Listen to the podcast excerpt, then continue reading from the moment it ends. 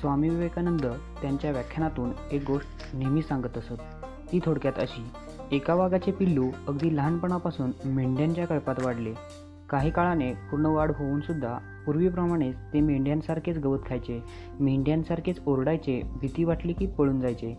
त्याच्या सुदैवाने त्याला एक दिवस जंगलातल्या वाघाच्या संगतीने कळले की तो पूर्ण वाढ झालेला वाघ आहे. तेव्हापासून त्याचे मेंढ्यांसारखे ओरडणे गवत खाणे भीतीने पळून जाणे नाहीसे झाले. मित्रांनो लक्षात असू द्या की बहुतेकांची मनोवृत्ती कळपातल्या मेंढरांसारखी अंध अनुकरण करण्याची असते. काही एक विचार न करता जे मनाला सहज सोपे आणि चटकदार वाटते तेच आणि तसेच करण्याचा प्रयत्न बहुतेक जण करीत असतात.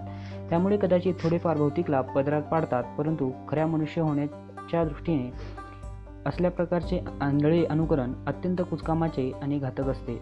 असलाच आंधळेपणा व अविचारीपणा अधिक काळ चालू राहिला तर ती व्यक्ती चारित्र्याच्या दृष्टीने मृतवत होते. म्हणून दृष्टीसमोर आदर्श ठेवताना खूप काळजी घ्या.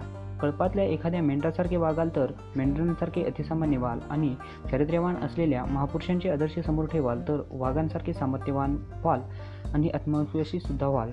वरील गोष्टीतल्या वाघाने आपल्या गुरुरूपी ज्येष्ठ वाघाच्या सहाय्याने स्वतःला ओळखले. तसे तुम्ही तुमच्या आत सुप्त असलेले दिव्यत्व ओळखलेत तर तुम्ही सुद्धा इतर चार चौघांसारखे न होता असामान्य व्हाल.